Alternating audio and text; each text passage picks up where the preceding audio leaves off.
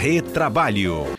Bom, no retrabalho desta quarta-feira, vamos falar sobre a mini reforma trabalhista, como foi apelidada a medida provisória número 1045, que traz é, algumas medidas que já haviam sido tomadas e outras novas medidas também do que a gente já conhece, tem um programa de redução salarial, de suspensão dos contratos de trabalho com o pagamento de um benefício emergencial aos trabalhadores.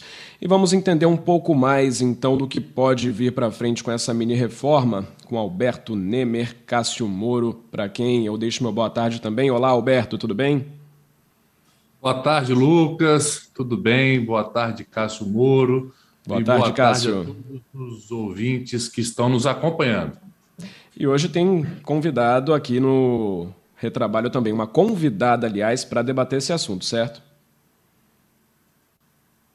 Certíssimo, certíssimo. Vou passar a palavra para o Cássio para nos apresentar a nossa convidada. Então tá bom. É, gente, boa tarde a todos. Lucas, boa tarde. Boa tarde, Alberto Nemer. E hoje a gente está trazendo aqui uma, uma, grande, uma grande professora, uma grande advogada que eu tenho grande admiração, doutora Maíra Marques da Fonseca, advogada e professora lá em Curitiba, uma grande defensora do trabalho da mulher, uma grande expressão na advocacia empresarial e ela é doutora na USP, mestre pela Universidade Federal do Paraná e vai nos brindar com a sua com, a sua aula sobre esse tema que é bastante polêmico. Seja bem-vinda, Maíra. Obrigada, Cássio. Estou super feliz de estar aqui no Retrabalho com você, com Alberto Nemer, com o Lucas, na CBN. É, eu fiz a divulgação né, da minha presença aqui hoje. Muita gente me respondeu que escuta o Retrabalho, achou super bacana que a gente vai estar junto agora nessa oportunidade, mas é um, é um programa de fato muito legal. Eu estou super honrada de estar com vocês. Que maravilha, seja bem-vinda, viu, doutora Maíra? Obrigado por estar com a gente nesta quarta. Eu que agradeço. Bom, vamos lá então dar início ao nosso assunto hoje, essa mini reforma trabalhista. Eu acho que para o ouvinte entender um pouco né, do que é, vem com essa MP, dá para a gente trazer os principais pontos, certo? É, Alberto, Cássio, vamos por ordem alfabética. Alberto primeiro. Vamos lá, vamos lá, Lucas. É, primeiramente, é importante destacar que essa apelidada de mini reforma trabalhista, né, ela vem ratificar aquela medida provisória 1045 que, que trata né, da suspensão do contrato de trabalho, da redução também do jornada e do salário, mas a grande discussão vem no, nos artigos e nas questões que foram inseridas nessa medida provisória na Câmara dos Deputados. E isso vem gerando um debate quente né, na seara doutrinária trabalhista, e, inclusive, é, eu entendo que esse, é, essas criações do, do, dos que a gente vai até ouvir melhor pela doutora Maíra, mas eu acho que veio a princípio, em bom tom. Mas pra, não quero antecipar o, a, o meu debate, gostaria primeiro de ouvir né, a doutora Maíra, o que ela tem para nos ensinar sobre isso, e se eu tiver a ousadia é, de eventualmente discordar, serei de forma muito respeitosa, doutora Maíra.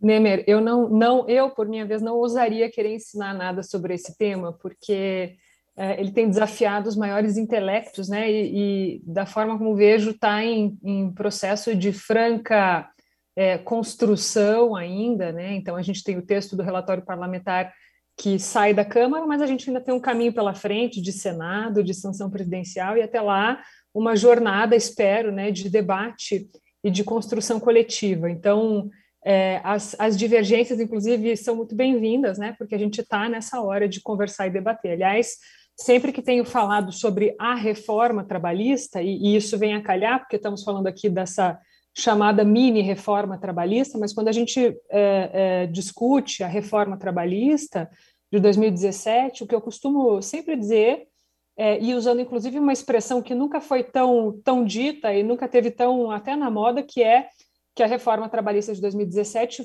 foi uh, produzida de maneira assodada, né? Essa é a expressão que pouco se usava e passamos a ouvir muito desde então, é, foi uma grande, todos sabem, né, alteração é, do texto seletista, amplíssima, muito mais ampla ao final do que se propunha a ser de início. Né? No começo, a gente tinha uma previsão uh, de alteração de poucos dispositivos seletistas, no fim, a gente teve é, mais de 100 dispositivos da CLT alterados pela reforma, num, num, curtíssimo espaço de tempo, né, que não tem nem comparação, por exemplo, com todo o tempo de maturação que foi dado ao novo Código de Processo Civil, que passou mais de 10 anos em debate até é, vir a lume. Né, a reforma trabalhista foi muito rápida né, em, seu, uh, em seu berço, em seu gestar, e aí, no fim das contas, a gente pode ter uma série de intenções positivas, por que não? E aqui digo sem é, entrar num, num, espaço ainda de discussão ideológica sobre a reforma, mas que isso sim, digo sem medo, essa é uma conclusão que trago da prática da advocacia,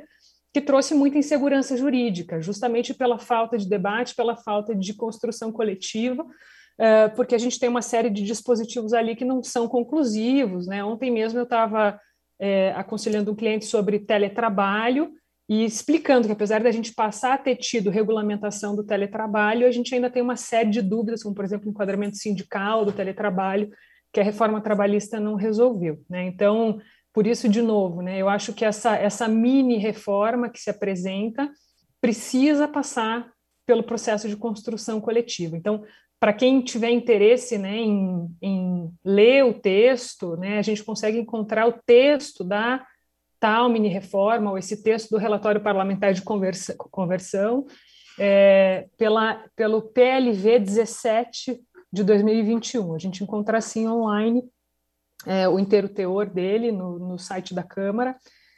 E posso falar um pouquinho dos, dos, programas já? Vocês querem fazer mais algum comentário? Legal. Então, vou contar um pouquinho brevemente. Posso? Legal. Manda ver. É, só para fins de contextualização e, de novo, como é, um compromisso fiel a essa ideia de construção coletiva para que todos possam compreender do que a gente está falando e, e, propor ideias e concordar ou discordar. Né? Mas a gente tem ali é, fundamentalmente três novos programas que são propostos no relatório de conversão, que não estão na medida provisória originalmente, na MP 10.045 de 2021, que, como bem disse é, o Nemer, traz o benefício emergencial para aquelas hipóteses de suspensão e redução de jornada nesse contexto específico da pandemia.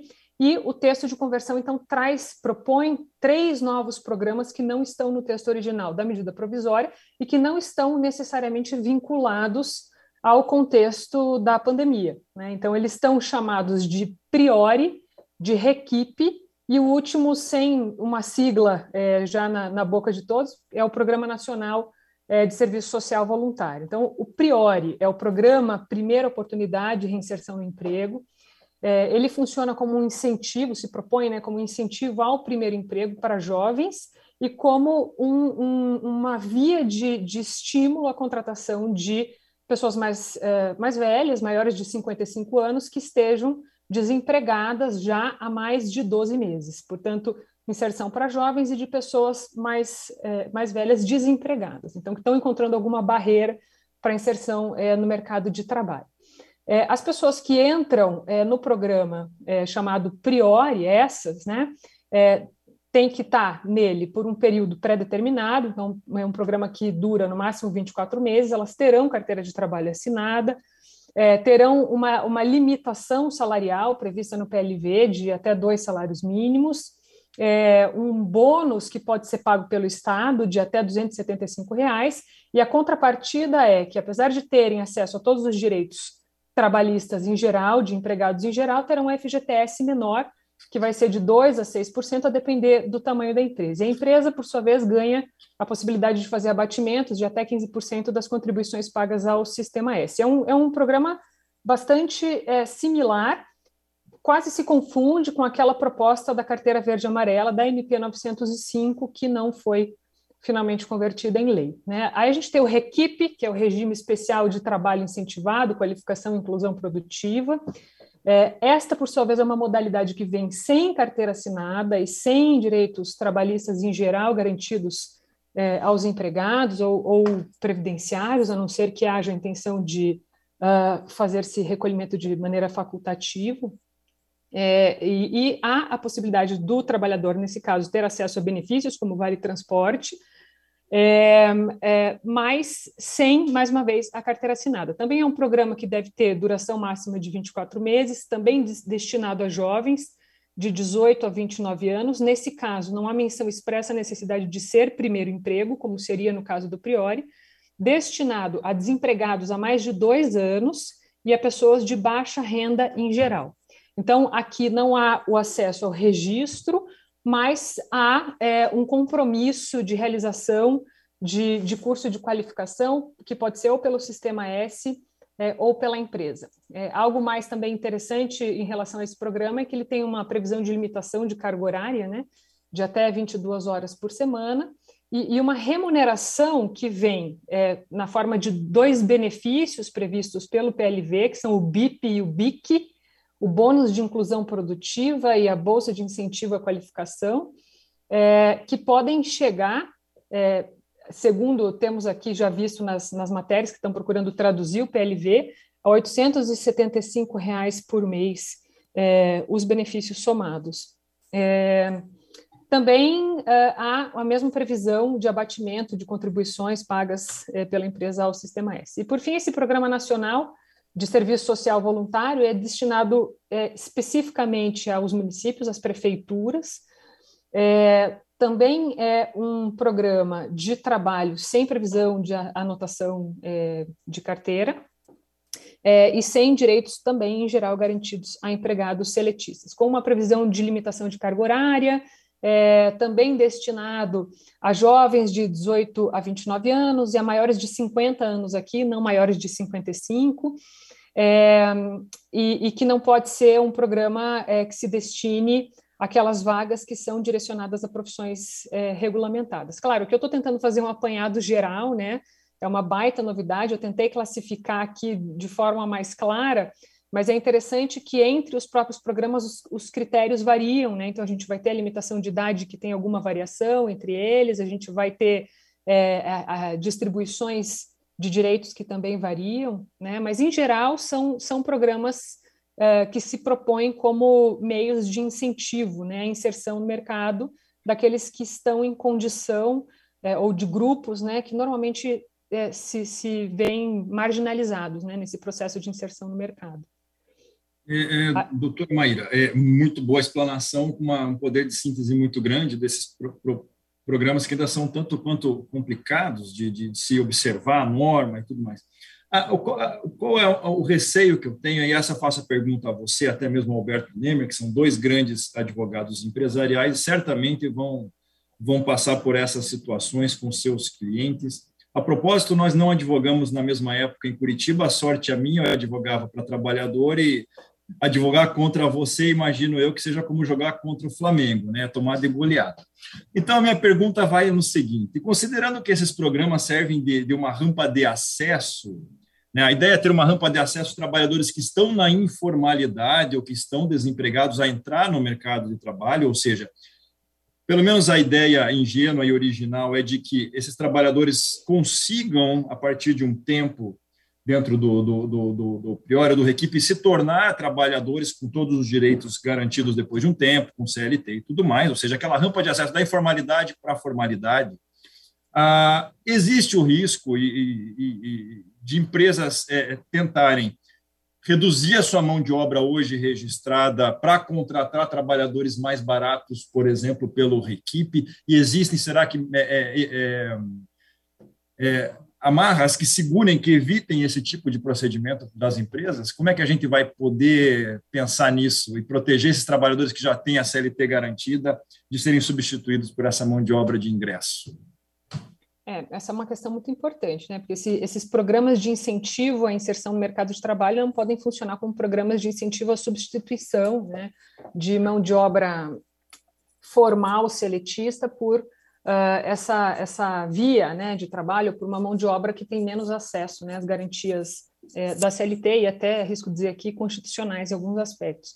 É, mas é, o PLV traz alguns, alguns mecanismos de prevenção para que isso não aconteça, para que, de fato, os programas sejam utilizados em pró da criação de, de oportunidades de trabalho. Né? Então, é, menciona-se que devem ser destinados apenas a, a vagas novas, é, há uma limitação de percentual né, para contratação dentro dos programas, o percentual deve se aplicar sobre o quadro total de empregados em 2020, mas é um percentual que pode ser alto, aqui para o Priori é 25%, por exemplo, né, do total de empregados da empresa, então pode ser bastante alto.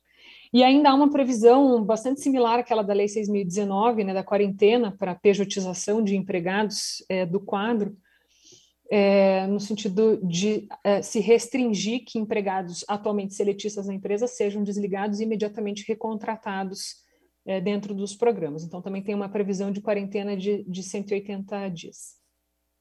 Perfeito. É, só complementar, Cássio, primeiro agradecer mais uma vez a presença da doutora Maíra, de forma maestral, sobre sintetizar né, essa medida provisória que ainda tem gerado debate. E eu queria levar, levantar um ponto que é que eu tenho visto muito. Diversas pessoas, doutora Maíra, Cássio, Lucas e ouvintes, têm, têm debatido que essa medida provisória ela tem criado subcategorias, né? criado aí uma subcategoria de trabalhador de forma em razão deles eventualmente terem menos direitos. E eu, é, de forma muito respeitosa, eu não concordo com isso. É, eu, eu, defendo, Cássio e Maíra, que essa medida provisória, o que se pode, o que se pode debater ou não é a forma é a falta, eventual falta de debate ou não, mas ela repete basicamente, como a doutora Maíra diz, aquela carteira verde e amarela, mas ela cria uma oportunidade de inserção e reinserção no mercado de trabalho. É importante esclarecer para os ouvintes aqui que não vai ser, é, a empresa não vai poder contratar 100% dos seus empregados na qualidade ou do, do priori, né, ou da outra, ou da outra modalidade, que é o equipe, equipe de. Tem uma limitação percentual, tem uma limitação de jornada de trabalho, e, e até a outra do equipe. Faço hum, uma pequena comparação, me desculpa, e com o estagiário. Né? É uma forma de que o estagiário ali está muito similar a essa questão do equipe. Enfim, então eu gostaria de deixar muito clara a minha opinião, né, de que eu não vejo essa, essa, essa criação de uma subcategoria, pelo contrário, eu, é, é, é, é, melhor você ter uma oportunidade ou uma, ou uma nova oportunidade de você tentar ali dentro da empresa estabelecer, aí sim, após o período de limitado de 24 meses dentro do seu programa, de ser contratado efetivamente uhum. do que ir de forma é, de, de, de, do, de, do que permanecer aí numa informalidade, sem direitos, enfim. É, o, é como penso, mas eu concordo que é um debate que ainda vai avançar muito e vão criar diversas outras questões. Bom, Alberto, Cássio, doutora Maíra, tem participação de um ouvinte aqui para é, contribuir para o debate é o Tarcísio Pessalha. Ele diz que é advogado trabalhista também e ele pergunta é, se esses dois programas novos eles não é, tiram direitos do trabalhador, é, se aproximando ali a uma condição um pouco mais precária, né? E ele pergunta o, o, qual a avaliação de vocês sobre o que ele considerou como um ataque aos direitos trabalhistas, né? Não sei se é a mesma avaliação. É, aqui a participação do ouvinte Tarcísio. Deixa eu só fazer uma. Paulo, antes de passar a bola para os dois experts do assunto. Tarcísio, muito boa a sua pergunta. É, me parece, até puxando um gancho do que o Alberto Neymer diz, é que falar em várias categorias de trabalhador é, é, falar um fato, né? Independentemente de ter priori e equipe, nós já temos diversas categorias, especialmente tratando de um país de proporções continentais e que temos locais de economias fracas e locais de economias mais pujantes, né? Então, é, temos, primeiro, uma, uma, subcategoria de trabalhadores que hoje é, alcança 40% de nossa mão de obra, que é o trabalho informal. É aquele trabalho em que empregadores sequer conseguem é, admitir o trabalhador pela CLT. Né? Então, não é só o estagiário devidamente regulado, temos os informais, né, que não tem. E a ideia, então, me parece, e tentando responder o Tarcísio, a ideia é trazer esse informal para um estágio ali de acesso, uma rampa, como eu havia dito, de acesso para um trabalho formal seletista no futuro. Então, é muito, penso eu, a minha ótica é comparar esses, esses no, essas novas formas, esses novos programas com o trabalhador informal e não com aquele seletista. Né? Por isso que a minha pergunta para a Maíra foi, tem como a empresa demitir um trabalhador, substituir o trabalhador seletista pelo trabalhador do Requipe, ou seja, é, fazer dessa rampa que seria de acesso uma rampa de, de descida? Não, não é isso o contexto. Existem amarras para evitar esse tipo de, de, de, precarização do trabalho. A ideia é tentar eliminar a informalidade, especialmente em locais que existe uma economia mais pobre, né? onde a grande maioria é informal, a grande maioria recebe menos do que um salário mínimo. E fico para vocês falarem a opinião de vocês sobre isso. Vamos lá. Perfeito, Cássio. Ótima colocação. Acho que é isso, né? Essa, essa analogia com a rampa é bacana, né? Uma coisa é você sair da informalidade para entrar numa modalidade intermediária de inserção no mercado, que seriam essas propostas, né? Pelo, pelo Priori ou pelo Requipe. Outra coisa é você descer a rampa, né? Sair de um posto formal já seletista para entrar nessas, nessas hipóteses aí, de fato, a gente teria uma precarização, ao meu ver, sem dúvida. Né? Agora, quando é uma ponte de acesso, podem ser programas é, é, interessantes.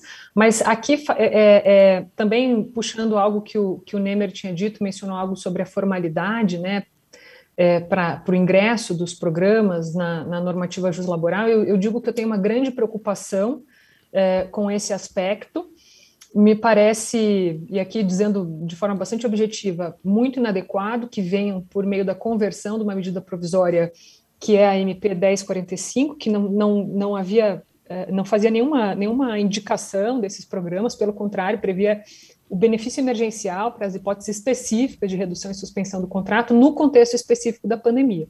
Então, é, propor-se outros programas a partir daqui, desta conversão, parece é, um caminho formal completamente inadequado. Né? medida é, a, o texto de conversão ele tem que se limitar a eventuais aperfeiçoamentos no conteúdo da medida provisória, sempre respeitando seu objeto e a sua finalidade. A finalidade aqui, no caso, era enfrentar a pandemia no mundo do trabalho, nesse contexto específico.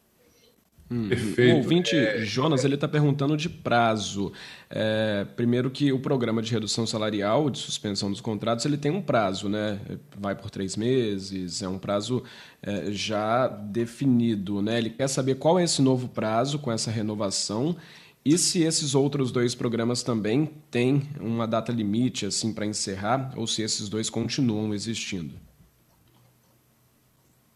Tem uma data limite. É, eu posso confirmar aqui, se vocês não souberem exatamente, eu já confirmo. É, salvo o melhor juízo, esse, esse, esse, esses novos duas novas modalidades vão ter uma data de validade de três anos. Uhum. Né? O contrato não pode superar, Lucas, 24 meses. Né? Então, é um Entendi. contrato aí por prazo determinado. Então, o programa não é um programa eterno, ou seja, é um programa pontual para o momento que nós estamos vivenciando e deixando claro também aquele velho debate, Maíra e Cássio, que não se cria emprego por meio de lei, né? A gente sabe disso, estamos cansados de falar, mas o que a gente vê nessas possibilidades, eu até concordo com a Maíra, que de repente, me permite chamar de Maíra, é, que de repente não, não é a melhor forma, né? Todo mundo está falando que é um, é um jabuti dentro da SMP, essa questão, mas, independente disso, transcorrendo a liturgia constitucional dentro das duas casas, eu acho que vem assim agregar, porque hoje a gente bate nas, na porta aí de quase 14 milhões de desempregados, e o que a gente precisa ter é oportunidades, né? independente da forma, e obviamente, se tiver qualquer desvirtualização, qualquer questão que vá de encontro né, aos preceitos constitucionais e legais, mais uma vez aqui, a gente chama a responsabilidade dos sindicatos, né? porque os sindicatos também não servem só para arrecadar, servem também para fiscalizar e, e atuar em prol da categoria. Tá certo. Bom, gente, infelizmente quatro em ponta agora, nosso tempo é curto, senão o debate é longe, com certeza. Agradeço o Cássio, agradeço o Alberto e agradeço é, especialmente a doutora Maíra Fonseca também, que nos ajudou aqui a falar e entender um pouco mais sobre essa mini reforma trabalhista. Muito obrigado, Alberto, Cássio e doutora. Obrigado, obrigado, Lucas. Obrigado, Cássio. Doutora Maíra, foi um prazer, prazer tê-la aqui. Espero tê-la novamente em outras oportunidades. Obrigada, obrigado, gente. Obrigado. Maíra, obrigado por sua presença.